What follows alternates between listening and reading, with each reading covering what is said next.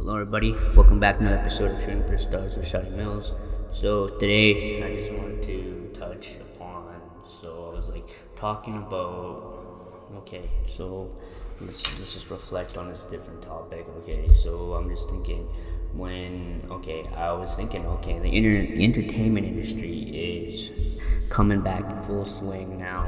Venues are starting to open up again music is starting to take its turn back again. Artists are gonna start performing. So let's just discuss, touch upon this topic. Like, how has like uh, like the pause in like the entertainment industry, what has it done for artists, and how it could ultimately change artists.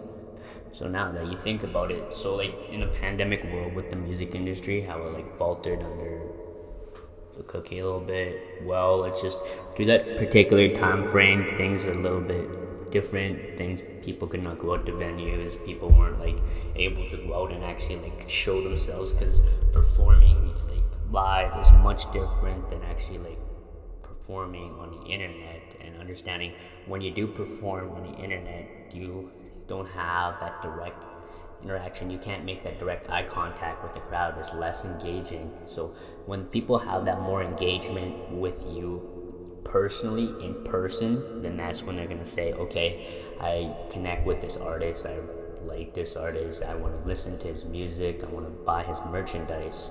And that's the kind of mindset you have to have when it comes to an artist, because you do have, like, think about it. You do make, you're gonna make the most revenue off like the sales that you make off your shows from your from across the board, from your merch to your CDs that you're selling, or any other like possible endorsements or other royalties that you do get from performing.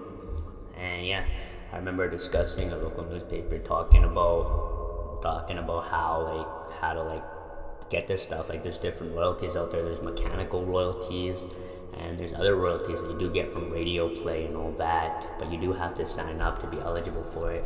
There's some licensing requirements that's required for that and you have to really abide by that okay? And you just understand that when you do abide for that you do have your performance rights to perform that and therefore you do have the right to distribute that based on your copyright. So yeah just understand that. And now now that i yeah do have an upcoming show coming up July 24th coming up like uh, with one of my artists I do look up to quite a bit. There's like a huge lineup of dope artists performing.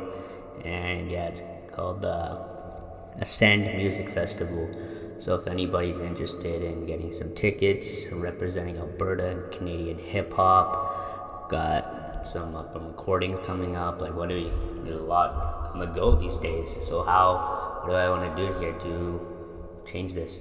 So ultimately, I'm trying to build a brand around this, build a brand around the different music that I'm trying to develop for myself. Okay, and yeah, trying to develop that in others as well, inspire others to do that as well, so they can find their way. Like no matter what, like you have to know the balance between okay, how do I like promote this stuff here, and then like what am I gonna do with this promotion? Is it to have more professional leads down the road, or I'm to have to do more marketing? Am I to have to do more like word of mouth marketing? This is the type of stuff that you do have to have in mind before performing before a show and knowing have to connect with those people in person that makes a huge difference. And i've noticed how yeah when you spread that in person and you know that you're developing that message that people okay that they understand they feel it. It's more like a feeling. It's live music. It's something that you can't take away from someone that's like a musical fan and it's like being present in that particular moment and you feel that. You feel that presence of being in that particular moment and then you're like when it sees that moment it's almost like a muscle memory within your mind and you gotta train your mind to ultimately overcome that overcome a stage fright. Think about it. When you first do something you just your brain is automatically trying to revert from doing it. But no, that's the fear that's trying to constrain you from holding you back from doing it. So, how do you want to change that? Well, you have to change the way you think about it. Change the way you think about it. Don't think so negatively about performing. Think of it as a way that, okay, you're going to perform this in front of an audience and you want your audience to get that delivery off or come across that you do mean to come across as um, it's not just about going there and performing it's about engaging the crowd walking around just seeing how analyzing the audience see how they're reacting to your music and doing that just understanding your body language knowing having that developing that stage presence. So what does that stage presence actually mean? Stage presence means that you're actually present on stage and no matter what uh, you try to filter out those distractions that are surrounding you and you don't let that uh, hinder your overall performance as you will.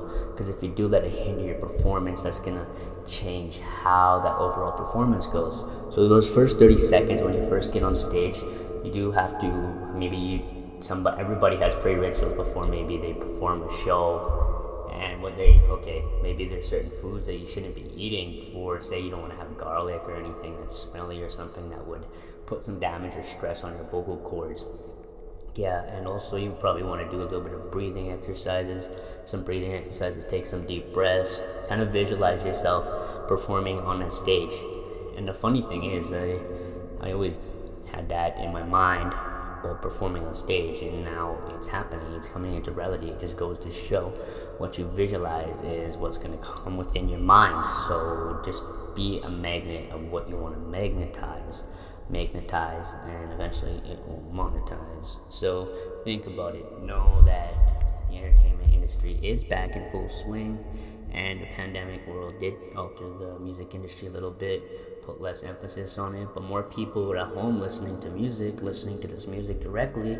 And what were they doing with this music? Obviously, they were listening to it and distributing this music. It allowed more time for artists to really focus on their craft, especially for me as an emerging artist. It allowed more time to really focus on my craft and how I wanted to know how I wanted to perform in front of an audience. And when I knew what I knew that I wanted to perform in an audience in a certain way, that's when I'm like, okay, this is where I need to make some adjustments. And when I make those adjustments, I can ultimately find a new way to perform. And that's what I want to learn going into my first show. Like, okay, yeah, maybe I did that, but maybe I can do this better next time. Maybe videotaping or something would be of value. So, yeah, I just hope my first show provides value to people and it's an inspiring story as it is. Anyways, that's it for my new episode today for Shooting for the Stars with Shotty Mills. Thank you everybody for listening. I will see you next time for my new episode. Peace.